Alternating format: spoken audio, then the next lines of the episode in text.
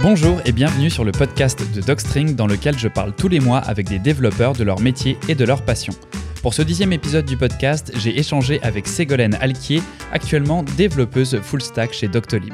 Après des études en droit et en langue, elle a décidé de tenter l'aventure du code avec The Hacking Project avant de rejoindre l'école 42. On va donc parler de ses études et de ce qui lui a donné envie de se former au développement web. On abordera également son travail actuel chez Doctolib et son implication dans le milieu de la programmation. Donc aujourd'hui, je suis en présence de Ségolène Alquier, qui est actuellement développeuse full stack chez Doctolib et qui a été par le passé notamment étudiante à l'école 42.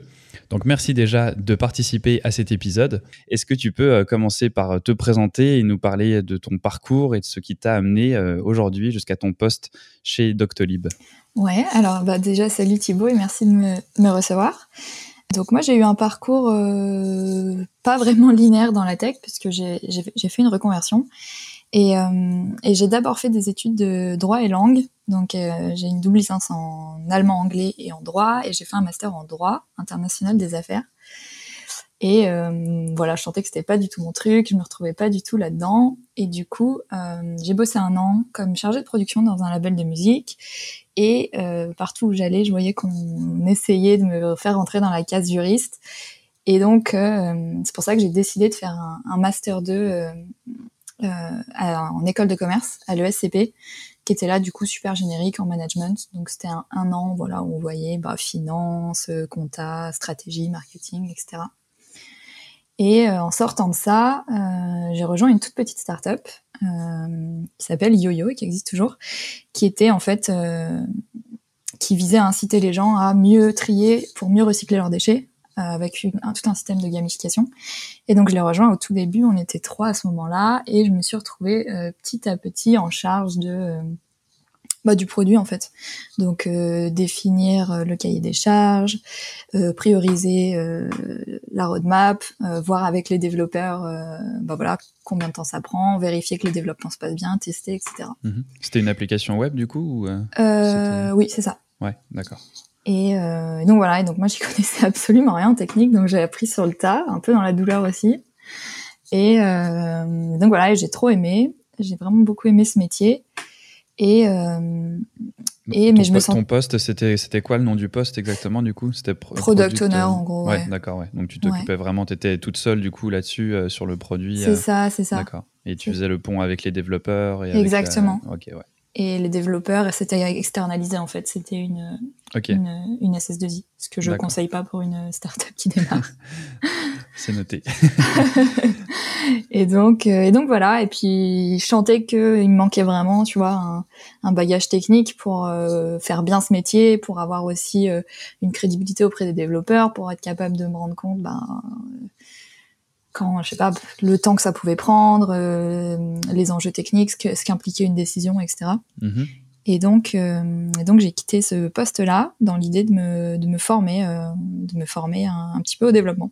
D'accord. Donc c'était dans l'optique de, euh, de ton travail actuel, c'était pour te rajouter une compétence en fait par rapport à ce que tu faisais au début. Ouais, ouais, à la base c'était vraiment dans l'idée de reprendre un poste en produit, mais euh, dans une boîte plus tech par exemple. D'accord. Ou, et, euh, et, donc voilà. Et, et j'ai fait, j'ai fait du coup un premier bootcamp qui s'appelle The Hacking Project, qui est un bootcamp de deux mois et demi en Rails, qui se veut full stack, donc on voit un petit peu d'HTML, de CSS et de JavaScript pour le la partie front-end, et euh, Ruby on Rails en, en back.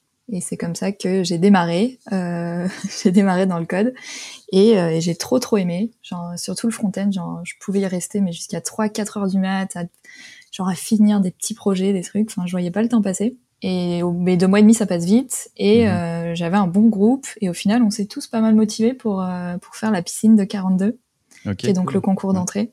Mmh. Et, euh, et donc on a fait ça quelques mois plus tard j'ai été prise et donc j'ai passé ensuite un, un, an et demi à peu près, je pense, à, à 42. Et donc vous étiez, toutes, euh, enfin vous étiez tous ensemble ou, euh, ou vous n'êtes pas tous forcés? Parce qu'il y a une sélection, j'imagine après la piscine, c'est ça? Euh, Ouais, c'est ça. Bah, la piscine c'est vraiment un mois de concours non-stop. Mm -hmm. Et donc tous les jours, tous les jours, il y a des exercices. Euh, les vendredis, il y a des, ex un, des examens. Et le week-end, il y a un projet de groupe et un projet, un projet solo à faire. Ok. Et donc, avec, on était un groupe de 5-6, je pense, à avoir fait The Hacking Project ensemble. Et on a été euh, tous pris sauf un. Ok, ah ouais, quand même. Mais du coup, c'est cool. Avais déjà, euh, enfin, tu connaissais déjà les gens, donc euh, j'imagine pour les projets, c'était peut-être plus, plus, simple de se coordonner. Les, les, projets, tu choisis pas en fait. Ok, ah, d'accord. c'est automatiquement, ce qui est pas mal parce que ça te force à aller rencontrer d'autres gens. Ouais. Mais c'est sûr que d'arriver et d'avoir déjà un groupe, du soutien et tout, c'est mhm. ouais, c'est clairement, c'était clairement un avantage. Parce que le Hacking Project, c'est, euh, si je me trompe pas, c'est bien. Euh, enfin, il n'y a pas de cours euh, à proprement parler, c'est ça? Enfin, vous êtes, vous, c'est un peu en autonomie aussi déjà, non? C'est ça, ouais. Alors, je sais pas aujourd'hui quel est le format, mais moi, quand je l'ai fait, en gros, ils formaient des groupes de 5 ou 6 personnes qui habitaient à, côté. Et l'idée, c'est que tous les jours, tu pouvais te connecter à ton au, site, sur ton espace, et tu avais un exercice ou plusieurs exercices à rendre le soir même avant minuit. Et l'idée, c'était que voilà, tu te retrouves avec ton groupe en physique quand tu pouvais. Euh, pour avancer ensemble parce que c'est vrai que c'est quand même plus simple qu'être tout seul euh, mhm. derrière son ordi. Ouais, non, ça c'est clair, c'est toujours le côté communautaire. Euh, ça pousse, on le voit partout sur les Discord, etc. C'est voilà, maintenant je, les gens se, s'organisent eux-mêmes. Avant, on faisait des, des vocaux le lundi, le mercredi, etc. Et là maintenant, j'en vois le dimanche, le mardi. Et en fait, les gens sont motivés par par les autres et ils parlent de leurs problématiques, tout ça. Et c'est c'est vachement motivant. Donc ça c'est ah clair. bah ouais, c'est clair. Ouais ça fait enfin ça fait une grosse différence sur la motivation et puis et puis sur l'entraide quoi. Et du coup, quand tu as fait euh, Hacking Project après 42, euh, c'est deux, deux écoles qui sont assez, euh, justement, qui fonctionnent pas mal en autodidacte. Toi, tu as vu tout de suite que ça te correspondait, que tu aimais bien ce, cette façon de, de, de d'apprendre ou est-ce que tu as, essayé d'autres choses? Comment tu as choisi en fait de Hacking Project? Est-ce que c'était un peu par hasard? Est-ce que, Ouais, alors bah déjà, c'était il y a trois ans, donc c'était en janvier 2018. Donc déjà, il y avait moins de formations quand même euh, qu'aujourd'hui. Et j'avais un peu regardé ce qu'il y avait. En gros, il me semble qu'il y avait le wagon, The Hacking Project, en formation courte, et je pense que c'est à peu près tout. Et euh, là, j'avoue, ce qui avait été décisif, c'est le prix, quoi, parce que bah, c'était, ouais, c'était genre 20 fois moins cher, je crois, quand j'ai fait. Ouais. Donc, euh... mais enfin, le wagon, c'est super. Hein. Enfin, je sais que c'est hyper bien encadré, les projets sont top. Je pense qu'ils aident vachement plus derrière à l'insertion dans le monde du travail aussi. Mhm. Euh, c'est vrai que moi, comme c'était vraiment un premier test, j'avais jamais ouvert un terminal, j'avais jamais fait une ligne de code. Mhm. Je m'étais dit, ok, je veux pas investir tout de suite, ça se trouve, je vais détester. Ouais, bah c'était ça, euh, c'était ça un peu ma question aussi. C'était parce que vu que c'est deux, deux, deux, trois mois, tu as dit, deux mois et demi. Ouais, c'est ça. ça. Ouais, donc c'est. Euh, est-ce que quand tu as commencé ce bootcamp, tu savais déjà que c'était euh, finalement juste un aperçu ou tu as, as, essayé de chercher des, du travail après quand même avant de, de, rentrer à 42 ou est-ce que de base tu savais que c'était trop court et que que ça suffirait pas? Bah comme je te dis, moi en fait, j'étais pas du tout rentrée dans l'optique de chercher un poste de, mhm. de dev derrière. Mhm. Et même en sortant, si tu veux, c'était pas à la fin du bootcamp. Euh, je pense qu'il y a beaucoup ça. Enfin, si d'autres personnes ont fait des bootcamps comme ça, des formations courtes, il y a un peu l'après est vraiment difficile parce que tu vis un truc hyper intense en, équipe et tout, et d'un coup il y a plus rien et t'as plus aucun cadre. Ouais. Et euh, c'est vrai que sur le coup, je savais pas trop, je savais pas trop moi si je voulais reprendre un poste produit, continuer dans le dev. Euh, je savais que ça m'avait bien plu, mais euh, mais c'est vraiment parce que il y a eu un élan de groupe pour moi. Mhm. et comme tout le monde s'est dit ok, on tente ça, ça va être trop cool et tout. Euh, ouais, moi ça m'a vraiment motivé. L'approche de la piscine m'a intéressé vachement, enfin de 42. Et euh, puis non, enfin de toute façon, je savais que j'aurais pas le niveau, euh, j'avais pas le niveau pour trouver quelque chose de bien en fait. Ouais, mais comme tu dis, c'est bien d'avoir, euh, enfin, le fait d'avoir un groupe, parce que comme tu, disais sur le, le, wagon, wagon, je sais pas comment on dit exactement, mais euh, euh qu'effectivement, il y a, y a, des fois des écoles qui ont un peu plus le côté euh, suivi, parce que comme tu dis, en fait, une fois que tu as terminé, tu es un peu lâché dans le vide. Et, et moi, c'est souvent ce que, je enfin, ce que je remarque avec des gens qui font des programmes assez courts, c'est que, ou, ou, même un peu plus longs, c'est c'est très dur en fait de savoir quand est-ce que tu es prêt, euh, surtout quand tu as en plus ce côté un peu autodidacte et que quand c'est court, comme tu dis, c'est très intense, donc tu apprends tellement de choses que euh, tu vas avoir un peu deux cas de figure, soit tu en as qui vont vraiment avoir l'impression d'avoir appris tellement de choses qui vont être en surconfiance. Mm. et, et, en plus avec les promesses des fois qui sont un peu trop euh, trop dithyrambiques, qui vont dire en trois mois après c'est bon tu trouves un poste. Et à l'inverse tu as des gens qui, qui vont se rendre compte assez rapidement que euh, que, que c'est immense, qu'il y a beaucoup de choses. Et l'après donc le fait d'avoir des gens euh, avec qui t'es et qui euh, avec qui tu peux comparer, avec qui tu peux euh, discuter et, éventuellement donc envisager une autre formation, c'est vrai que ça, ça doit aider beaucoup. Bah ouais, nous tu vois par exemple on s'est retrouvés, je pense qu'il y a eu entre la fin de, du bootcamp et la piscine, il, y a dû y avoir trois mois, si je dis pas de bêtises. Mm-hmm. Et c'est trois mois où on se retrouvait tous les jours à une dans une bibliothèque Ok. Et euh, ben, le dernier mois, je pense juste avant la piscine, on, s'entraînait au C, tu vois. On avait Mhm. commencé ensemble à regarder les pointeurs, euh, un peu Mhm. la syntaxe du C et tout, un peu de un peu de shell aussi parce qu'on Mhm. on savait qu'il y avait ça. Mais euh, ouais, on se retrouvait vraiment parce qu'en fait, c'est comme, enfin, en tout cas pour moi, hein, mais euh, c'est comme beaucoup de choses, tu sais, où tu t'es obligé de le faire tous les jours entre guillemets pour que ça ait un impact. Et à partir du moment où tu rates un jour, genre c'est foutu en fait. Ouais. c'est pas que c'est foutu, mais derrière tu perds, tu perds le, Bah, ouais, ouais. tu perds la constance en fait. Mhm. Donc euh, c'est quelque chose dont on avait tous conscience, je pense, et on s'est vraiment forcé à se retrouver au moins ouais quatre jours par semaine, je pense, euh, Mhm. Ouais. pour continuer.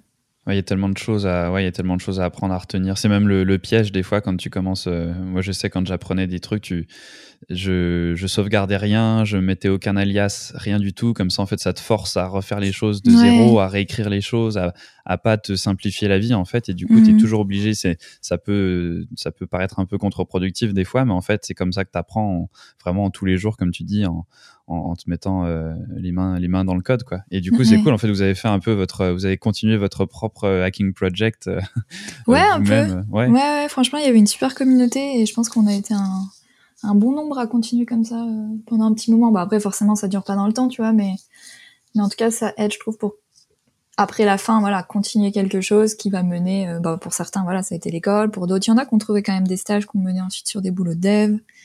Euh, voilà. Moi, je savais que j'avais pas le niveau pour trouver un truc cool. Mhm. Et je m'étais dit, euh, je m'étais dit que la première expérience, elle est clé en fait. Genre soit elle peut te dégoûter, soit elle peut te lancer sur quelque chose de bah, ta carrière quoi. Ouais. Et euh, je m'étais dit ok là peut-être que je peux trouver quelque chose, mais déjà ça sera pas, ça sera peut-être un stage. J'aurais l'impression de pas avoir trop le, le pouvoir de négocier quoi que ce soit. J'avais peur de me retrouver vraiment dans dans une structure qui me forme pas assez bien ou ouais ou vraiment qui me dégoûte de de, de ce taf là quoi. Donc Ouais. euh, puis un peu par peur aussi, hein. Enfin, tu vois, euh, Ouais, de me dire ouais, ok, ouais. je, lance sur quelque chose de long, bah tu, tu pousses un peu, tu vois, l'échéance.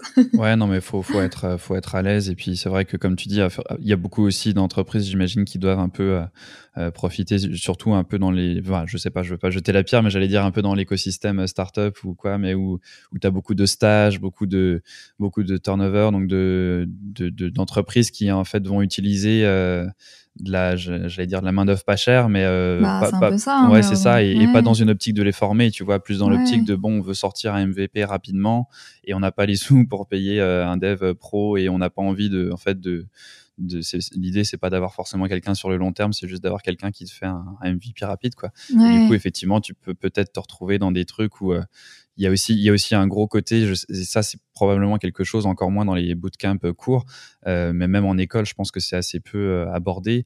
C'est tout le côté effectivement comment se vendre, euh, comment comment obtenir des, des postes, comment dire non, comment refuser des postes des fois parce que tu sens que ça te ça te va pas et comment sortir d'une situation où dans laquelle des fois t'es pris quoi à cause de ça. Donc effectivement. Ouais, et puis c'est hyper dur. Puis surtout quand t'es vraiment hyper junior comme ça, t'as l'impression vraiment, tu vois, que l'entreprise te fait un cadeau, quoi, de, Mhm, de, seulement te donner un entretien. Donc t'as pas, en fait, j'avais pas envie de me retrouver dans une situation où j'avais tellement peu de, de pouvoir, entre guillemets, ou de marge de négo, parce que je Mhm. sentais que euh, c'était très déséquilibré le rapport. Mhm. J'avais pas envie de ça, en fait. Mhm, ouais, et puis je, je le vois souvent sur euh, le Discord, il y a des gens qui sont. euh, Enfin, il y a, il y a ce côté un peu. Et on voit souvent ça en fait dans les, les métiers un peu passion comme ça. Moi, j'étais dans les effets visuels et c'était ça à 2000%. Effets visuels, jeux vidéo, ces trucs-là. Où en fait, comme tu dis, tu as d'un côté, euh, et les gens euh, dans ces entreprises sont très bons pour te le faire sentir, que tu as de la chance de travailler sur euh, Game of. Thrones, sur tel jeu, et qu'en fait, faut pas trop te plaindre si tu fais des heures sup, etc. Parce que bon, on te donne quand même la chance de travailler sur tel truc. Et dans les startups, c'est un peu ça. C'est mais attends, regarde, tu te rends pas compte que tu es en train de travailler sur le prochain Facebook et qu'on te donne la chance de. Et ça, en fait, il faut vraiment avoir quelques années d'expérience et de. Ouais, de. Enfin, ouais, c'est ça, d'expérience pour. Pour, euh, pour avoir vu ces discours, pour être capable de te rendre compte que très souvent c'est un peu du, euh, du BS comme on dit, Ouais. Euh, donc euh, et, et pouvoir dire non là encore. Mais euh, quand tu commences, c'est vrai que ça peut valoir le, le coup de prendre un peu plus de temps et pour pour savoir aussi, je pense, ce que tu ce que tu vaux justement sur le, le marché. Quoi. Une fois que tu as commencé à, avoir quelques expériences, tu peux un peu plus te comparer, savoir euh, c'est quoi ton beau ton bon euh, TJM si tu es en freelance et ce genre de choses et de l'assumer quoi. Hmm. Et j'avais une question par rapport au. Enfin, ça m'intéressait parce que tu, dans ton, ton groupe, du coup, vous aviez l'air d'être tous ultra motivés. Et je trouve. Enfin, il y a souvent des gens là encore sur le Discord ou ailleurs, dans des communautés comme ça, qui, qui essaient de se motiver, de se dire tiens, allez, on fait un projet à plusieurs. Et le problème, très souvent, c'est que c'est que tu as des gens qui abandonnent en cours de route et c'est dur de garder la motivation de tout le monde.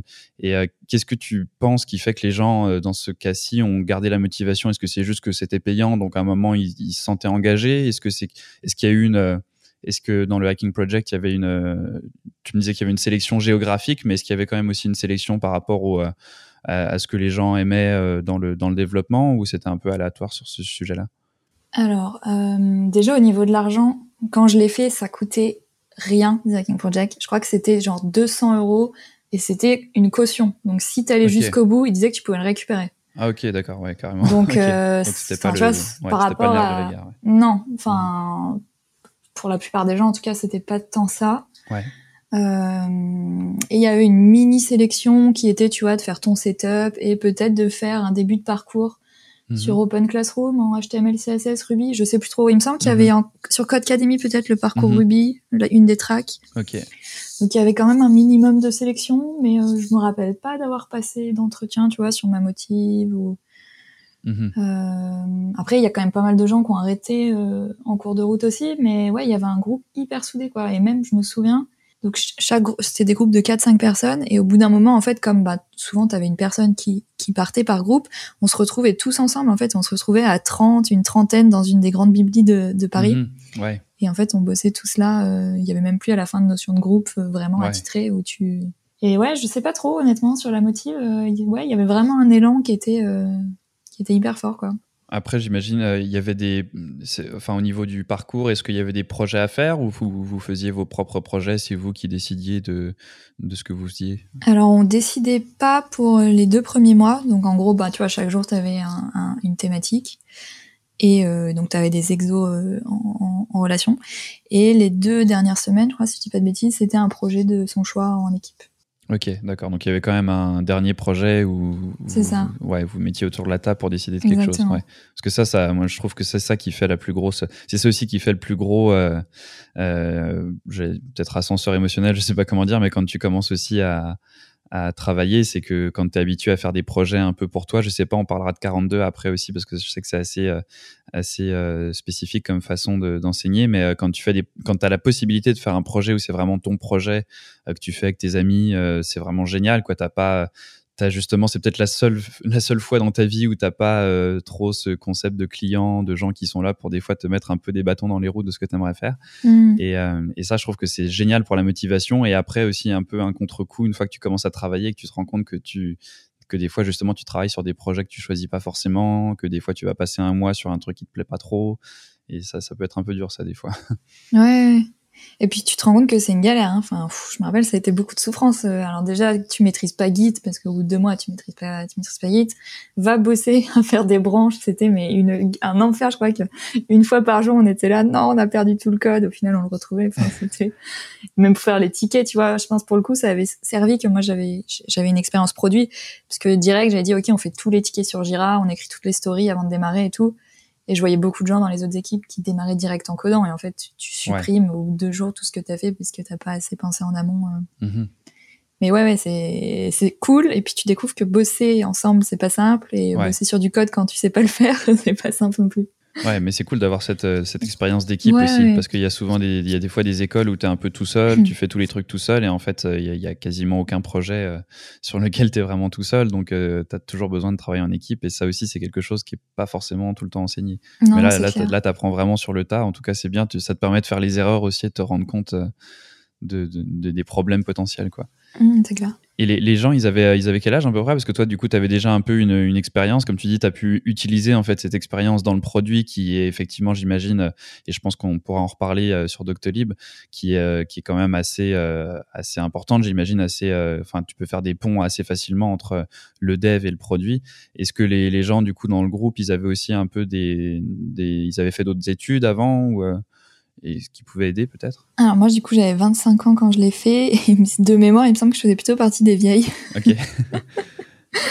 euh, J'étais une des seules meufs aussi, ça c'est tu t'en doutes. Et euh, ils étaient plutôt plus jeunes dans mon groupe. Je crois qu'il y en Mhm. avait un qui avait 17-18 ans, Ok, euh, 19-20.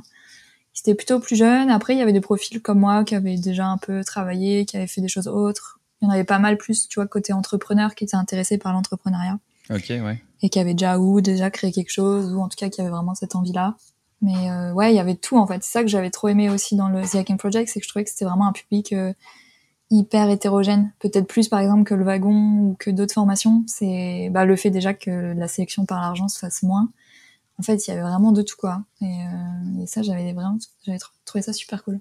Est-ce que tu as retrouvé ça à 42 Puisqu'il y a à 42, si je me trompe pas, c'est gratuit, c'est ça? Ou Ouais, alors, euh, ben il y a ouais, juste franchement. deux, trois frais d'inscription, donc euh, j'imagine que ça. Hum, T'as même pas de frais d'inscription, ça te ouais, coûte même zéro. pas. Ok, d'accord. ouais. Ça te coûte zéro. Et oui, oui, j'ai retrouvé ça clairement à 42. Euh, et c'est une des choses aussi que j'ai adoré à 42, c'est que tu as tous les âges, t'as tous les âges, t'as as des gens vraiment qui ont eu une vie avant euh, hyper différente. Mhm. Euh, t'as des gens qui ont arrêté l'école à 16 ans et qui se retrouvaient pas du tout dans le système scolaire, mais qui sont juste des tueurs. euh, et qui en code étaient mais ouais super forts et qui enfin grâce à 42 tu vois trouvé euh, bah, trouver un, un environnement dans lequel ils il, il se retrouvaient finalement. Et est-ce que euh, je sais que donc du coup on on voulait pas faire le podcast sur euh, exclusivement sur ce sujet, mais on va quand même aborder la question quand même parce que c'est c'est quelque chose d'important. Est-ce que euh, par rapport à la place des femmes dans le développement, tu as, senti qu'à 42 il y avait peut-être justement là aussi des, des femmes qui se sentaient J'allais dire peut- peut-être pas plus légitimes, mais qui, qui voyaient moins de barrières justement parce qu'il y avait plus de profils différents et, et que ça encourageait peut-être euh, Euh, à, alors- à faire le pas. Quoi. 42, c'est super au niveau, c'est très hétérogène au niveau origine, Ouais. euh, social, au Mhm. niveau âge et plein de choses. Euh, clairement, niveau euh, parité de genre, c'était Ouais. vraiment pas ça quand moi je suis pas encore ça, ouais. Ok. Euh, ça l'est toujours pas, mais ils travaillent énormément dessus, honnêtement. Ils font un travail monstrueux et euh, ça a vraiment déjà beaucoup bougé depuis que Sophie Vigée a été nommée directrice. Donc, euh, C'est ce que j'ai entendu, ouais. ouais, ouais, elle est incroyable. Je suis absolument fan de, de cette femme. et donc les choses ont beaucoup changé, mais euh, mais oui, oui, ben moi quand je suis arrivée, je crois qu'on était à je sais pas 5 ou 10% de femmes, même pas, je sais plus honnêtement. Mais euh, mais oui, oui, c'est tu comprends ce que c'est. Moi, j'avais fait des études qui étaient vraiment pas comme ça avant, parce que droit, école de commerce et tout, c'est plus ou moins. euh, Enfin, en tout cas, j'avais pas jamais ressenti ça. Et ouais, c'est vrai que c'est assez violent. D'un coup, tu te retrouves à un endroit où autour de toi, personne te ressemble en fait. Enfin, Mhm. euh, c'est ouais, c'est particulier. Euh, c'est particulier, mais du coup, ça a créé aussi, je trouve, une une forme de, solidarité et de sororité vraiment entre les femmes qui sont là-bas, qui est assez exceptionnelle et que j'ai rarement vue hein, et que je retrouve vraiment beaucoup dans la tech. Mhm. Ouais. Et, Et, euh, et- et de l'autre côté, euh, parce que là, du coup, euh, bon, maintenant, tu es en entreprise. ouais. Est-ce que, est que dans l'entreprise aussi, bon, là, je parle pas forcément. Enfin, bon, là, là tu as fait juste Doctolib, c'est ça? Mhm. Mais j'imagine que. Enfin, j'ai l'impression que les mentalités changent aussi quand même un petit peu. Je sais pas si c'est ton, ton impression aussi partagée ou. Si, si, bah, je trouve qu'on en parle déjà. Mhm. Ça, c'est Ouais. énorme en fait. Enfin, je pense qu'il y a quelques années, c'était même pas un sujet. Ouais, mais ce qui est drôle, c'est que ça, ça s'est inversé un peu. J'avais vu quelque chose là-dessus, justement, sur euh, très récemment, bah, à l'occasion de euh, la Journée internationale des droits, de la- des, droits des femmes. C'était sur euh, le fait qu'en fait, il y avait beaucoup de, de scientifiques euh, féminins au, au début, en fait, dans les Mhm. années 20, 30, jusqu'aux années 60. Et après, en fait, il y a eu un. Il y a eu une, euh, comment dire, un, un changement de perspective dans le sens où il y a beaucoup de choses qui étaient un peu répétitives euh, quand les ordis ont commencé à, Mhm. à arriver et qu'il y avait beaucoup de tâches répétitives à faire, c'est devenu en fait euh, quelque chose de plus, c'est ça, de plus qui attirait moins, on va dire, le, le- le côté masculin. Et du coup, en fait, les, les femmes ont, ont pris du coup le, cet ascendant à un moment et après c'est revenu sur les hommes. Enfin, il y a eu une inversion comme ça. Et effectivement, il y avait beaucoup de scientifiques, bah, ce que ce que j'avais partagé là sur le le j'ai plus les noms, tu vois, je suis très mauvais élève, mais euh, la, la femme qui a écrit le, le code là, en gros, pour euh, pour euh, la- l'alunissage, enfin euh, d'Apollo, tout ça. Enfin, il y avait- Grace Hopper peut-être? Ouais, ouais, il y a elle. Je sais plus si c'est elle. Il y en a, il y en avait deux que j'avais partagé la semaine dernière. Euh, mais ouais, il y, a- il y a eu comme une inversion en fait, et là, ça revient un peu de ce que je, de ce que je vois en tout cas dans les statistiques, etc. Justement, ou les, les initiatives, comme tu disais, dans les écoles, par exemple, où, on a l'impression qu'il y a comme cette cette légitimité qui se retrouve un peu de dire bah non non vous avez totalement votre place et c'est pas un truc réservé pareil pour les maths par exemple où on a l'impression que c'est réservé aux gens qui font des sciences qui font des maths alors qu'en fait non moi je vois plein de gens qui font de, des études littéraires philosophiques et puis après qui font du développement et en fait des fois, je trouve que ça se rapproche même plus de cette façon de penser que d'une façon euh, de penser scientifique, quoi. Donc ça, casse un peu tous ces codes, quoi, finalement. Mais euh, c'est un long chemin, ouais. Mais non, ce que tu dis, bah, c'est intéressant et c'est vrai, c'est qu'avant, c'était vraiment les femmes qui étaient dans l'informatique parce que c'était un métier qui n'était pas valorisé, donc les mhm. hommes n'avaient pas d'intérêt à le faire. C'est ça, ouais.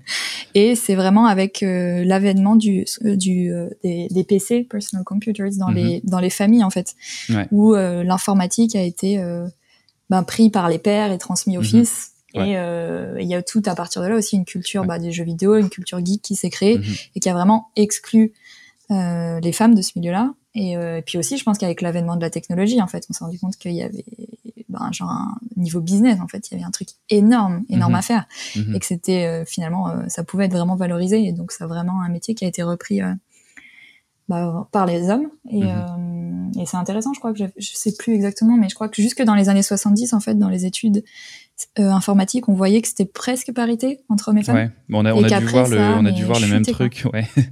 Parce que c'est exactement ce que tu disais sur le père de famille et tout. C'est, j'ai vu ça la semaine dernière, donc ouais. Isabelle Collet, qui est, euh, qui est chercheuse en, en, qui est sociologue et spécialisée en études de genre et euh, notamment dans l'informatique, euh, écrit beaucoup là-dessus et a fait plein de plein de choses et c'est super intéressant. Euh, donc je recommande totalement ce qu'elle, ce qu'elle fait. Je le mettrai dans, le, dans les liens du okay, l'épisode. Cool. cool. Et, euh, et ouais, voilà, mais je pense que là, en fait, on arrive à un moment où on se rend compte que euh, l'informatique, la tech de manière générale, ça, en fait, ça apporte des, des, des opportunités énormes. Euh, que ça doit pas être que toujours les mêmes qui qu'en profitent. Et puis aussi qu'on se rend compte qu'on on construit un monde qui dépend à fond de la tech et ça peut pas être toujours les mêmes qui le créent parce que en fait il a destination d'une partie d'une d'un spectre de population qui est mhm. bien plus large en fait. Mhm. Donc tu peux ah pas bah, avoir euh, un type de personne qui va qui va créer la tech, ça crée plein de problèmes. Ouais, ça c'est dans tous les trucs de, de, data, data science, tout ça. ouais, comme tu dis, on retrouve beaucoup ces problèmes où finalement le, les contenus qui sont euh, mis de l'avant, qui sont valorisés, quand c'est des algorithmes qui sont créés par des hommes blancs de 35 ans de la Silicon Valley, bah en fait tu crées un, des biais euh, énormes, quoi, bah ouais. parce qu'ils mettent en avant ce qui leur ressemble, sans, bah sans, sans, forcément s'en rendre compte. Après, c'est même pas forcément voulu, quoi. C'est juste que naturellement, tu as, as, un biais qui se forme et le fait de, et c'est pour ça que des fois d'avoir de la la discrimination euh, positive, ça, ça permet de, là encore, de, de dévier ces biais qui se créent euh, de cette façon, quoi. Mais tout comme moi, je suis une femme euh, cisgenre blanche. Et enfin, si je crée quelque chose, bah, j'ai mes biais mhm. aussi, tu vois. et donc l'idée, c'est vraiment d'avoir, mhm. d'inclure un max de personnes qui mhm, ont des problématiques différentes, qui ont du handicap, qui sont ben, noires ou pas blanches en tout cas, qui euh, transgenres, etc., et qui ont mhm. des problématiques et des visions de la, des visions de, du, du, monde qui sont différentes des nôtres, parce qu'en mhm. fait, euh, tu, tu, peux même pas, tu peux même pas appréhender une problématique que toi tu n'as pas, tu vois. Tu peux même mhm. faire de ton mieux, écouter, etc., mais c'est jamais pareil. Donc, euh, donc là, je pense qu'on se rend compte que c'est vraiment important de, de bah, d'avoir plus de diversité dans les, les équipes qui, qui, façonnent le monde dans lequel on vit et encore plus dans lequel on va vivre quoi. Ouais non et puis ça et puis c'est je pense que ça Enfin, c'est même plus une question des fois après quand euh, dans les dans les enfin dans les entreprises tu t'en rends compte. Moi, je me rends compte à fond sur le Discord justement. Enfin les euh, dans je suis dans d'autres Discord d'entrepreneurs où euh, ça, ça nous fait rire parce que justement, on est, euh, il y a beaucoup d'hommes aussi, et on dit mais c'est pourquoi, euh, pourquoi il y a pas plus de femmes? Et on se rend compte souvent que c'est parce qu'en fait, elles, elles travaillent et nous on parle, que genre euh, elles, elles, elles, elles des projets, elles font des trucs et tout, et nous c'est un peu le café du commerce où on débat de plein de trucs, des discussions qui vont nulle part, tu vois. Et, et en fait, on se dit ouais, tu vois, genre on, on, les voit pas, mais elles, elles, ont des résultats, tu vois, et nous on n'en a mm. pas. Et, et donc ouais, enfin je pense que c'est même, j'espère à terme que ce sera même plus des questions qui se poseront parce que naturellement ça on, se rendra compte que c'est ultra bénéfique d'avoir des gens de toutes origines, comme tu disais, de, que ce soit des hommes, des femmes, et qu'en fait ça, ça bénéficie à ton entreprise euh, dix fois plus que d'avoir euh, dix hommes euh, qui se qui s'entretuent dans ton entreprise. Donc ouais. Je voulais aussi rebondir justement sur ton implication parce que tu es beaucoup impliqué euh, dans plein de, plein de domaines différents. Dans l'enseignement, j'avais vu que tu avais enseigné euh, pendant que tu étais à, à, 42, si je me trompe pas, que tu enseignais en plus à côté dans des écoles primaires. J'ai vu tes articles de blog aussi. Et justement, je trouve ça intéressant parce que tu, euh, euh, on en avait parlé un petit peu avant, mais il y a le côté effectivement syndrome de l'imposteur des fois qu'on a euh, là, que ce soit homme ou femme, c'est un peu un syndrome général. et du coup, je me demandais, voilà, qu'est-ce qui, est-ce que tu le fais, est-ce que tu le fais pour pour te donner de la visibilité parce que tu aimes ça? Est-ce que, est-ce que tu est-ce que as l'impression que ça t'a aidé justement dans ta recherche d'emploi et que c'est peut-être quelque chose qui est, qui est nécessaire aujourd'hui de se mettre de l'avant pour, pour montrer qu'on est intéressé ou c'est vraiment juste parce que ça t'intéresse comme ça? Ouais, alors là, il y a plein de choses. Ouais, beaucoup de euh, questions, désolé. non, t'inquiète, ça m'intéresse. Euh, alors, effectivement, je donnais des cours quand j'étais à 42. Euh, bénévolement, je donnais des cours de code en, en école primaire avec une asso qui s'appelle Les Arts Connectés. J'ai fait ça pendant un an et c'était super cool. Euh, c'était super intéressant de fait d'expliquer tu vois, un algo, d'expliquer euh, qu'est-ce que c'est le binaire, d'expliquer des instructions, des boucles à des enfants de ben 6 à 8 ans en fait parce que mhm, ça te force à toi-même euh, vachement intégrer ce que c'est pour pouvoir l'expliquer à des enfants si jeunes. Mhm. Donc j'ai fait ça et en parallèle, c'est vrai que j'étais en freelance et je donnais des cours de je donnais des cours de code dans une école qui s'appelle Rocket School, qui est plutôt tournée sales et growth hacking. Et du coup, moi, j'apprenais à faire des landing pages sur Webflow euh, aux étudiants en growth hacking. Mhm. Donc j'ai fait ça aussi plus ou moins pendant un an, je pense. Euh, c'est quelque chose que j'adore, ouais. Vraiment, euh, l'idée de transmettre. Euh, enfin, je suis jamais aussi euh, heureuse, je crois, que quand je parle, à, quand je donne des cours ou, ou vraiment quand j'ai la sensation de pouvoir aider, par, parce que parce que j'ai appris moi-même. Euh, donc ça, c'est vraiment quelque chose que j'ai adoré faire, euh, que là je fais plus trop, ben, parce qu'avec un boulot à temps plein, c'est pas trop possible. Euh, donc il y a ça, et après effectivement, après être rentrée à, chez Doctolib, j'ai eu envie de créer, d'écrire des articles. J'ai créé un compte Twitter aussi sur lequel j'essaie d'être assez active. Et donc là, c'est là que effectivement, je suis un peu plus entre guillemets, j'essaie d'être un d'avoir une visibilité un peu plus publique. Je pense qu'on peut mhm. peut-être parler de personal branding. Ça. et il y, a, euh, y a deux choses qui me motivent. Enfin, il y a plusieurs choses en fait. Euh, déjà, j'ai, je pense que ça a jamais été euh, une évidence pour moi. J'ai jamais fait ça avant en fait. Enfin, c'est récent quoi. C'est vraiment depuis que je suis rentrée à Doctolib. Et en fait, c'est que j'ai, j'ai pris conscience, ben voilà, tu vois, on a parlé de ce dont on discute là, qu'il y a eu quand même une vague vraiment féministe, je pense, de, de, prise de conscience sur les dernières années. Et euh, moi, je me suis beaucoup intéressée à ça. C'était plein de claques aussi parce que du coup, j'ai lu et découvert plein de choses dont j'avais pas idée. Qui, moi aussi, je me suis remis en question sur euh, ben, voilà la manière dont je pouvais me comporter. Mhm. J'ai eu plein de choses aussi, tu vois, sur le, bah, la, la, prise de parole des femmes, la silenciation aussi, la manière dont on est euh, moins valorisé en entreprise, encore aujourd'hui moins payé, moins entendu, etc. Et, euh, et ouais, du coup, je me suis dit, mais en fait, euh, moi-même, en fait, je je, je fais pas beaucoup plus que ça ou je, suis ces mêmes schémas-là. Et donc à un moment, j'ai eu envie de me dire, ok, cool, je, de me forcer un petit peu. euh, parce que je me suis rendu compte que euh, j'ai commencé du coup un petit peu à, à 42 à, faire des des visites pour les femmes Pôle Emploi. Euh, je me suis plus investie aussi au sein de l'école. À un moment, on se retrouvait toutes les deux ou trois semaines avec des personnes de l'école et aussi des femmes euh, extérieures qui travaillaient dans la tech pour réfléchir, euh, bah voilà, comment est-ce qu'on rend l'école plus inclusive, etc. Et du coup, via ça, j'ai commencé aussi à, plus parler un petit peu de mon parcours, donc soit à des femmes en recherche d'emploi, soit je sais pas à des lycéennes, etc. Et en fait, je me rendais compte que bah, ce que j'avais à dire, j'avais pas l'impression que c'était hyper intéressant. Mais en fait, je me suis rendu compte que derrière, euh, ça l'était en fait. C'était inspirant vraiment pour des personnes qui étaient peut-être un, une ou deux étapes avant et, euh, et, en fait, le fait d'être juste une personne normale, tu vois, de pas être euh, genre particulièrement euh, brillante ou particulièrement avoir un parcours incroyable, juste le fait de me dire, ok, bah en fait, tu vois, j'ai pu faire ça. Et euh, je me suis rendu compte que les, gens se projetaient beaucoup. Euh, et donc, ça m'a motivé à me dire qu'en fait, c'est important de prendre la parole aussi et de ou de parler de son parcours ou de montrer, tu vois, apprendre en public aussi, parce que ouais, ça parle à des gens en fait. Ouais, bah t'ouvres, des, des perspectives des fois. Comme tu dis, une fois que t'es passé toi à travers ça, finalement, ça te semble un peu, euh, naturel ou logique quoi tu tu te rappelles plus forcément de toutes Bah les ouais. étapes que toi t'as faites et après effectivement quand tu le dis des fois ça ça fait juste ouvrir une une porte dans la tête de quelqu'un qui qui peut-être se dit ah ouais c'est c'est possible parce que comme tu dis il y a le ouais le côté in- invisibilisation Euh, le côté euh, moi je vois je vois beaucoup ça sur YouTube dans les par exemple dans les euh, les, les, les, les talks euh, sur euh, dans les conférences, etc., où tu as beaucoup, beaucoup d'hommes et je me surprends des fois euh, euh, à, à voir justement une femme et puis et il y en a tellement peu que tu te dis euh, il y, a- a ce côté même même si là encore je sais très bien qu'il y a qu'il y a aucune euh, enfin qu'il y a aucune raison qu'une femme soit soit soit moins bonne ou quoi il y en a tellement peu qui sont visibles que ça te surprend quoi quand t'en vois une dans une vidéo YouTube qui te parle de d'un truc super poussé de Python ça te surprend Bah, c'est pas la norme. fait, non, c'est ça, c'est pas la norme. Alors que, et comme tu dis, le fait de, de, de prendre la parole, de le montrer, ça, ça aide aussi à faire cette, euh, à faire cette prise de conscience, à, à montrer plus de, plus de femmes qui font, qui font tout ça, quoi. Donc, Bah ouais, et c'est vrai que tu vois, je suis assez souvent euh, bah, contactée en général du coup par des femmes ou qui se reconvertissent ou qui Mhm. démarrent et tout, et ouais, qui me disent juste euh, bah c'est cool ou qui ont des questions.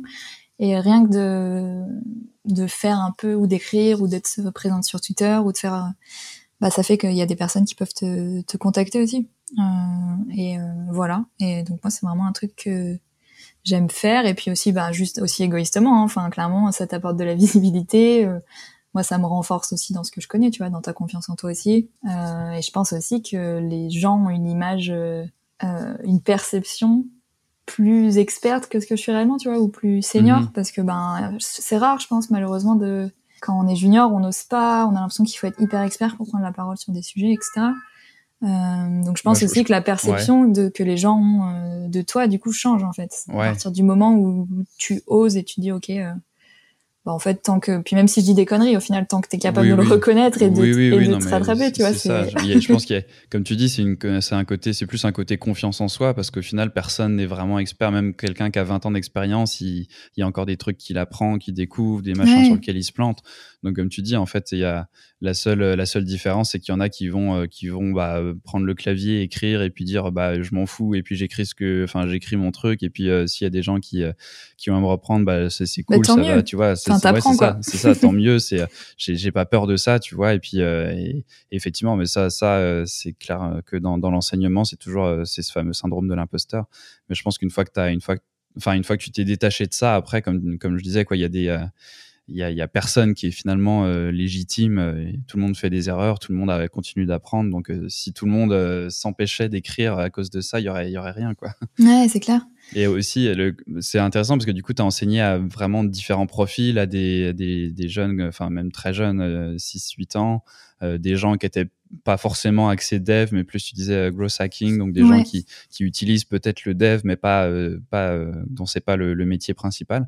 Et euh, j'imagine que ça ça t'a aidé parce que quand tu l'as fait, donc tu étais encore dans un processus d'apprentissage. J'imagine que ça t'a aidé aussi pour pour apprendre le, le fait d'enseigner aux autres, de, de pouvoir, comme tu disais, reformuler comment on explique une boucle. Peut-être que ça t'a fait prendre aussi Ah conscience. bah de- complètement. Ouais. Et puis, enfin, quand tu dois préparer un cours devant 30 personnes, je peux dire que tu, tu lis avant et tu fais en sorte beaucoup de choses avant, histoire de, de savoir à peu près de quoi tu parles quand t'arrives, tu vois. Et tu vois, j'ai fait ça pendant un an, et même à la fin, quand je relisais les premiers, les premiers trucs que j'avais fait, je me suis rendu compte, mais en fait, j'avais rien compris, tu vois. Ou enfin, où j'avais compris vraiment superfici- superficiellement.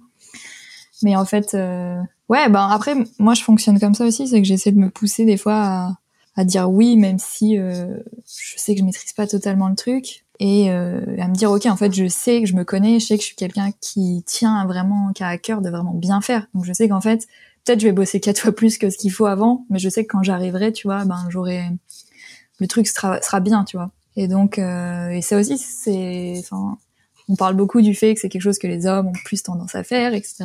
Plus la capacité à se projeter, tu vois, par exemple sur les offres d'emploi, qu'avec seulement, euh, je sais plus, mais que seulement X% pour les hommes, euh, s'ils ont toutes les compétences, ils y vont, alors pour les Ouais, femmes, c'est ouais, beaucoup plus élevé.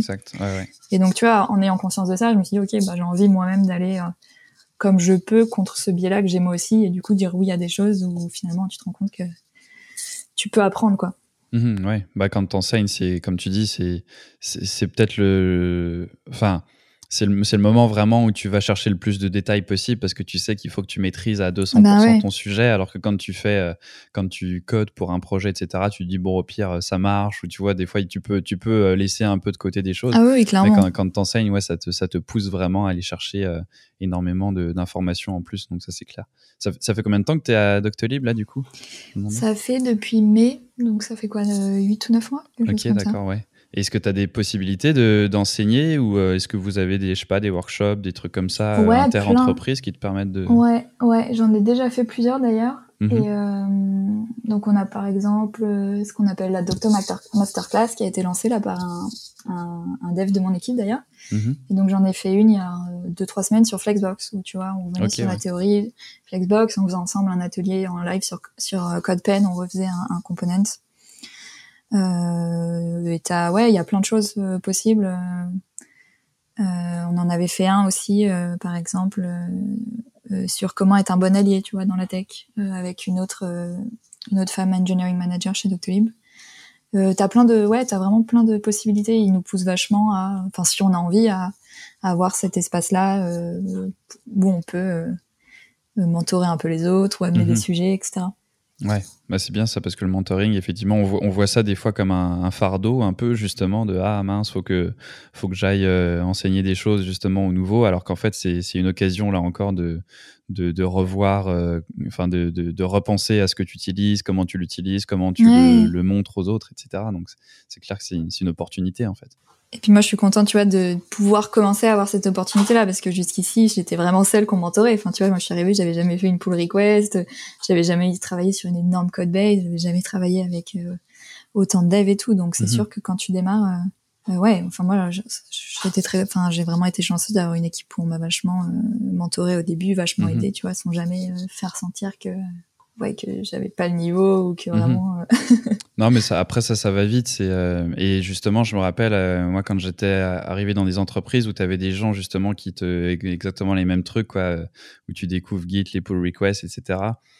Et en fait, euh, et c'est génial parce que si tu tombes sur quelqu'un qui est justement qui a cette euh, envie de partager, t'apprends tellement, tellement vite et t'as même t'as pas peur en fait d'aller demander quand tu sais pas quelque chose. Et euh, et, et en fait après t'as envie de, de redonner ça aussi. Quand t'as quelqu'un qui arrive et que tu vois qu'il est un peu perdu, bah c'est voilà c'est ça, c'est gagnant-gagnant quoi. Tu sais que tu vas permettre à quelqu'un d'apprendre des choses et toi aussi ça va te permettre de de, de, t'assurer que tu as bien compris finalement ce que tu es en train d'expliquer et, euh, et d'avoir ce et tout le monde apprend au final quoi. Et tu sais que on va te rendre l'appareil euh, d'une autre façon euh, ouais c'est clair. on a un système aussi qui s'appelle Starsky Hutch de mentorat où du coup on a ben, quand à chaque, tous les devs qui arrivent ils passent par là et donc tu vas, tu vas être mentoré par quelqu'un qui est là depuis plus longtemps dans l'entreprise et qui va ben, en fonction aussi de, de, de ce que tu connais déjà t'expliquer plus euh, ben, React, euh, Ruby on Rails, comment on l'utilise chez Docto, etc. Et donc là, ça dure, je sais plus, on avait dû faire ça sur, euh, je sais pas, 4 ou 5 mois quand même. Te mhm. retrouve une fois par semaine, une heure, une heure et demie. Ah, c'est bien, du coup, ça, ouais, c'est ça, ça te permet de continuer d'évoluer parce que ça dépend vachement aussi des entreprises. Je pense qu'il y en a qui sont un peu plus focus sur faut shipper du code et il y en a qui ont aussi à cœur de, de, de faire en sorte que tout le monde s'améliore. Quoi. Ouais, et puis ça dépend aussi, ben, là, je pense pour Doctolib, c'est plus simple parce que l'entreprise a atteint une taille qui fait que tu es moins dans l'urgence 2 et que tu as plus euh, voilà, il y a une taille qui permet d'embaucher aussi bah, plus de juniors et de plus les former parce qu'il y a beaucoup plus de monde. C'est sûr, j'imagine que quand tu es 15, 20, bah, c'est pas, pas les mêmes euh, enjeux, il n'y a pas les mêmes, il y a pas les mêmes urgences, etc. Il n'y a pas les mêmes priorités. Mais ça, c'est un bon point pour les, effectivement, parce que je vois beaucoup de gens qui sont intéressés justement par les startups, par le freelance, euh, qui, qui, voient le, le, salariat et les grosses boîtes comme le truc à fuir parce qu'on a l'impression que que tu vas être euh, que tu vas être prisonnier etc et en fait je trouve que commencer par des grosses boîtes des fois c'est bien aussi. Ça te permet déjà de justement de, de t'assurer que c'est peut-être pas pour toi parce que de, de en fait euh, les gens ils, ils, parlent avant de connaître. En fait ils disent ah les grosses boîtes j'aime pas et mmh. tout. Mais en fait des fois tu, tu rentres et puis tu te dis ah ouais en fait c'est génial tu peux travailler sur des énormes projets.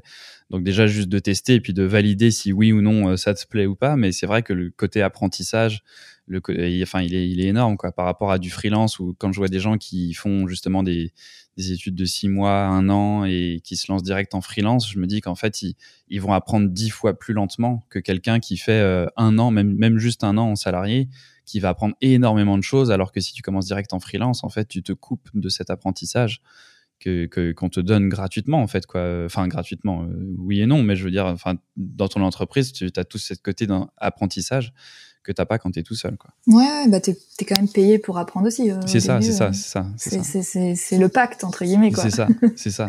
Et c'est bénéfique pour l'entreprise aussi que tu t'améliores. Bah ils investissent sur un potentiel euh, qu'ils espèrent garder etc c'est ça exact et du coup, tu as parlé de, React, de Ruby, tout ça, ça me permet de rebondir sur euh, une autre question que j'avais, euh, plus technique, enfin technique justement, euh, pas forcément technique, mais quand même dans le vif du sujet, là, de savoir quelle était ta, ta stack favorite, quels outils tu utilises, et puis est-ce que c'est différent finalement de ce que tu, tu utilises à Doctolib? Est-ce que, est-ce que as, quand tu as cherché un emploi, justement, tu as cherché dans ta stack précise ou, ou tu as cherché un peu de façon globale?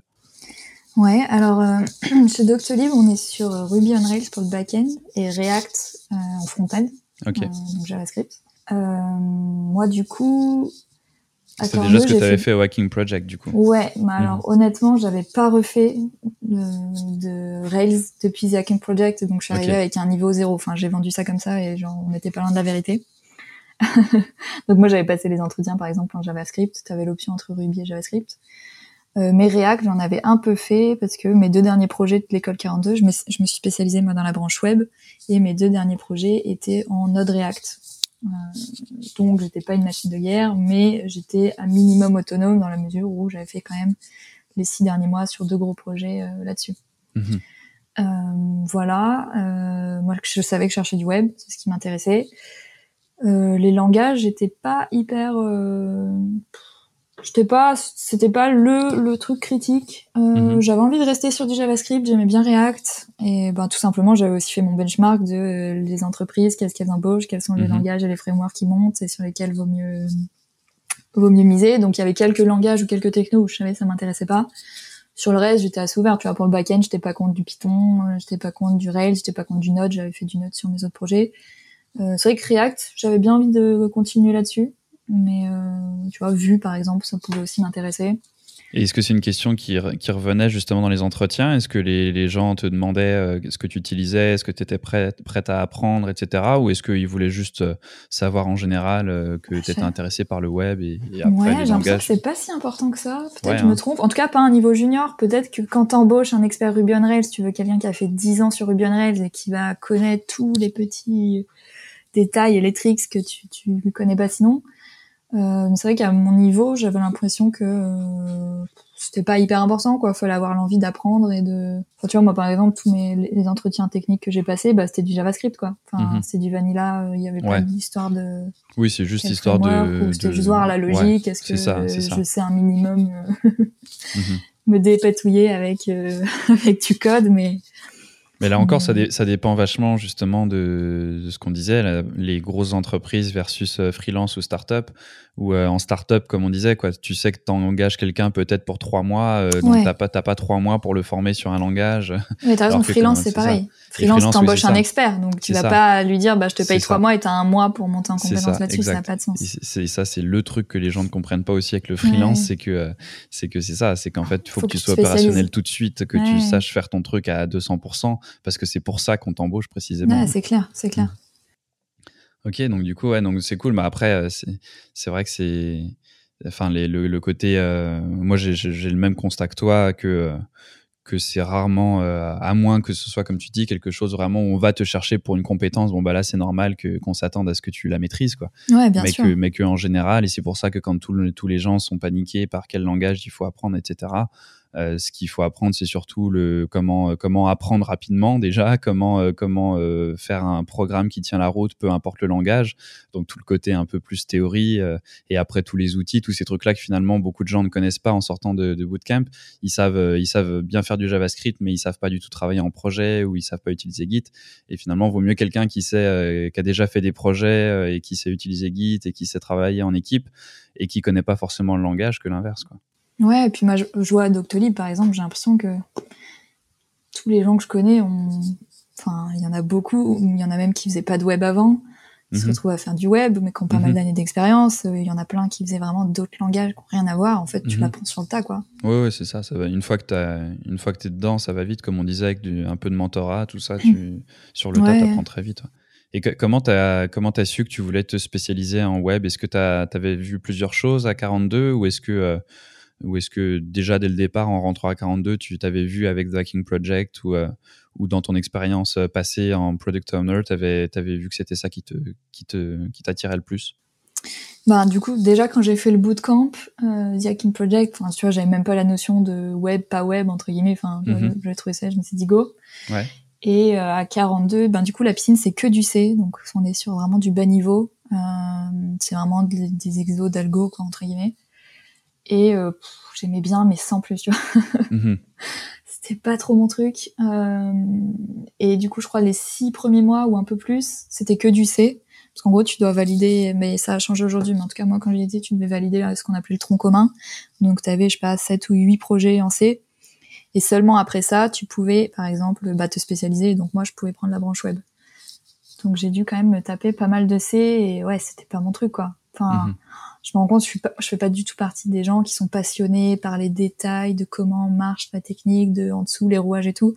Enfin, j'en voyais plein, tu vois, des qui sont passionnés par euh, comment tu peux améliorer de ci la performance de ça. Moi, je suis Ouais. pas du tout, je suis pas du tout comme ça. Je sais pas si c'est le fait de venir d'un terrain pas technique avant, si c'est le fait aussi d'avoir bossé comme product. Tu vois, j'aime, j'ai, je suis plutôt tournée euh, fonctionnelle de manière générale. Mhm. Bah, tu disais que tu aimais bien le front aussi, enfin que c'était justement le Ouais. côté euh, J'aime voir ce visuel que je fais, quoi. Voilà, c'est ça, ouais. Le J'aime voir ce que visuel je fais, j'aime pouvoir le tester et surtout j'aime me dire que ça va être utilisé en fait euh, vite.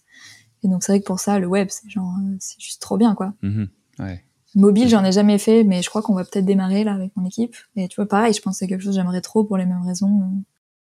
Il y a un côté créativité quoi qui est, euh, qui est, qui est, qui est génial quoi que, et créativité et que enfin c'est ça par tu pars rapport d'une à page blanche en fait, c'est Mhm, génial. C'est comme et, euh, et- et tu sais que les gens vont l'utiliser enfin comment dire pas, pas tant que les gens vont l'utiliser parce que finalement un algorithme en C euh, qui est dans Python euh, tout le monde l'utilise mais sans Ouais, le savoir quoi. Parce que là là quand tu fais ton interface et enfin quand tu fais ton, ton site web tu sais que et moi je le vois avec Docstring quoi. Quand t'as quelqu'un qui dit ah il, il est cool le design c'est trop c'est trop cool quoi. Ouais. t'es content. Et en fait le, le, le machin que t'as optimisé pour que la page elle, elle charge vite ça bon les gens ils s'en rendent pas compte ils Ouais. prennent ça pour acquis. Par contre le, le moment que t'as passé pour faire un beau truc euh, en front ça t'es trop content quoi quand ça plaît donc c'est clair est-ce que euh, c'est ma dernière question que j'ai sur ma liste mais euh, si t'as d'autres sujets que tu voudrais évoquer on, on pourra bien sûr euh, continuer la conversation Euh, Ouais. moi je voulais savoir par rapport à justement parce que t'avais des expériences passées en en école de commerce, en start-up, euh, product owner, est-ce que, est-ce que tu utilises euh, ces compétences que tu as acquises même avant, euh, comme tu disais, euh, dans ton master en, en allemand et en anglais, si je me souviens bien Ouais.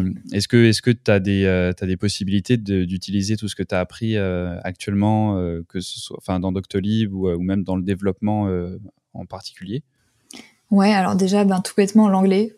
Genre, c'est juste un truc énorme de le parler couramment, Mhm. l'écrire couramment, et que c'est même pas une question, en fait. Parce que à Doctolib, par exemple, toutes les communications maintenant sont en anglais. Euh, parce qu'on on est maintenant à Berlin aussi, et puis qu'on s'ouvre, euh, on s'ouvre euh, bah, plus de gens qui peuvent venir de, de partout. Donc, de tout, tout est en anglais. Donc, déjà, ça, c'est quand même un truc énorme de, que ce soit pas vraiment un sujet. Euh, et puis, euh, puis tout le reste aussi. Enfin, je sais que si j'ai été prise chez Doctolib, notamment, c'est que j'avais vachement mis en avant euh, la double casquette, tu vois, produit et technique. Mhm, surtout en ouais. étant super junior, je savais que niveau technique, genre, j'avais rien d'extraordinaire à offrir, tu vois, mais ce qui était normal en fait. Enfin, euh, mais j'avais vachement mis en avant ce côté, ok, mais au-delà de ça, je pense que j'ai vraiment une bonne vision produit. euh, je peux challenger ça. euh, je m'intéresse vraiment euh, au fonctionnel, euh, comment ça peut marcher, ce qu'attend l'utilisateur, etc. Et c'est quelque chose que tu retrouves euh, tous les Ah jours ouais, après quand tu travailles, que c'est valorisé, que c'est pas, enfin que on te demande ton avis là-dessus et tout. Complètement. Mhm. Ben, j'ai choisi moi aussi en grande partie Doctolib parce que euh, j'aime beaucoup la vision qu'ils ont de l'implication des développeurs en fait. Ouais, On a vraiment, euh, ils attendent vraiment qu'il y ait une grosse grosse implication côté produit et on travaille vraiment main dans la main en général avec euh, bah, et, avec le design aussi. Et donc c'est vraiment pas juste on te fournit des tickets et tu les fais. Enfin, on a on a notamment ce process qui s'appelle euh, Stakeholder. Donc l'idée c'est qu'en fait au sein de ben dans une équipe tu vas avoir entre je sais pas 4 et 6 devs je pense quelque chose comme ça. Et donc, une fois par projet, par sprint, euh, ça va être un des devs, on tourne, qui va être euh, stakeholder. Donc, en gros, qui va être un peu chef du projet. Et donc, c'est au stakeholder, voilà, tu vois, de faire le, les specs en amont, les specs techniques, de travailler avec le product et le design euh, sur ben, les wireframes, donc sur les maquettes, de faire ensuite, tu vois, les tickets, d'évaluer le temps, et puis pendant le développement, de s'assurer que tout va bien. Donc là, clairement, ben, mon profil business et product, c'est trop bien. Enfin, c'est quelque chose que j'utilise beaucoup et euh, même tu vois gestion de projet en communication et, et en plus moi j'ai vraiment été du côté produit donc j'étais du côté en souffrance à parler à des mhm. gens en technique ouais, ça. qui faisaient pas forcément toujours l'effort de se faire comprendre ou en tout cas que je les comprenne et donc c'est quelque chose que j'ai toujours aussi de me dire ok euh, genre est-ce qu'on se comprend tu vois? Bah, c'est les meilleurs atouts dans une équipe souvent euh, quand tu as des gens qui ont pu toucher un peu à tous les à tous les domaines et, et comprendre les points de vue de chacun en fait parce que souvent moi j'ai déjà vu ça des, des gens qui étaient très très très bons en dev et en fait qui, qui avait aucune notion du client, que en fait euh, ce qu'il faisait c'était pour un client, pour quelqu'un qui avait besoin d'un logiciel qui fonctionne et tout. Et comme on disait il y a cinq minutes, là, il y a des gens qui partaient dans des trucs d'optimisation qui servaient à rien, quoi, à part le, fait de s'amuser, quoi. Et, euh, et, des fois justement de, de passer de l'autre côté, de dire ah oui non là, ok, il faut que je sorte quelque chose, et il faut que ça, il faut, faut pas que ce soit ultra optimisé, mais que ça marche tout de suite, euh, tout ça, et, que je réponde aux attentes de de ce qu'on donne. Moi j'avais, enfin c'est ça, des, des gens qui étaient payés très cher et tout, et qui finalement des fois se sont fait euh, virer de boîte parce que euh, euh, ils respectaient jamais les cahiers des charges. Donc ils arrivaient avec des, mm. des, features en disant ouais j'ai fait ça, c'est trop bien. Ils s'étaient trop amusés pendant deux semaines et en fait ouais, mais c'est pas ce qu'on attend quoi. Là ils coûtaient super cher et en fait on leur disait mais oui mais j'ai pas mes fonctionnalités quoi. Et donc en fait il vaut mieux quelqu'un qui, qui code peut-être plus lentement, qui a, qui a moins de compétences techniques mais qui fait ce qu'on lui demande quoi. Ouais, et puis en tout cas, c'est un truc que je trouve vraiment super moi chez Doctolib, c'est que je trouve tout ce qu'on fait hyper centré utilisateur. Il y a énormément de user research et plein d'itérations en fait. Euh, c'est pas moi qui maîtrise le mieux ce process, mais j'ai l'impression qu'il y a vraiment beaucoup d'interviews utilisateurs. On va fournir des premières maquettes, on revoit avec eux, donc souvent avec les médecins, est-ce que ça leur convient Est-ce que ça, ils l'auraient mis là en fait Est-ce que cette fonctionnalité finalement, on s'en foutrait pas un petit peu? Et comme ça, en fait, on avance vraiment et en général, on démarre jamais des des développements avant d'être sûr qu'on répond vraiment à un vrai problème utilisateur et qu'on apporte de la valeur quoi. Ouais, et ça ça motive à fond ouais parce que des fois tu l'impression de ouais, j'ai eu ce même euh, ce même euh, enfin moi j'ai eu l'impression inverse des fois ce qui m'a fait des fois quitter des entreprises où tu fais des tu fais des tu, tu développes en fait.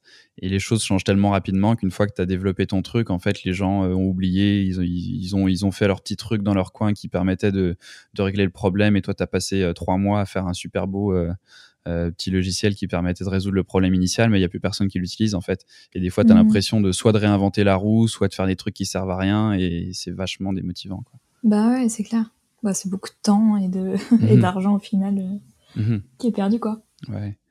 Et du coup, mais ouais, c'est, enfin, c'est cool. Ça, je trouve ça, ça, ça, ça, montre bien le fait que tu as beaucoup de, de, d'entreprises différentes parce que justement, euh, dans, dans, tous les étudiants que j'ai, il y en a beaucoup qui ont des parcours avant et, euh, et qui des fois le mettent pas en avant, tu vois, genre dans des mhm. entretiens ils disent ah non il faut il faut un peu oublier ce que j'ai fait avant, alors qu'il y a plein de boîtes justement qui, qui, qui sont friandes de ça quoi, parce que justement ça permet de il y, a plein de il y a des boîtes des startups ou quoi ou bon je, je vais arrêter de parler de startups et de leur mettre mais enfin des boîtes qui ont pas forcément justement euh, qui veulent des gens qui, qui codent parce qu'ils ont déjà une idée très précise de ce qu'il faut de ce qu'il faut qui euh, qui résolvent comme problème et donc euh, ils ont vraiment juste besoin de quelqu'un pendant un court laps de temps pour résoudre un problème.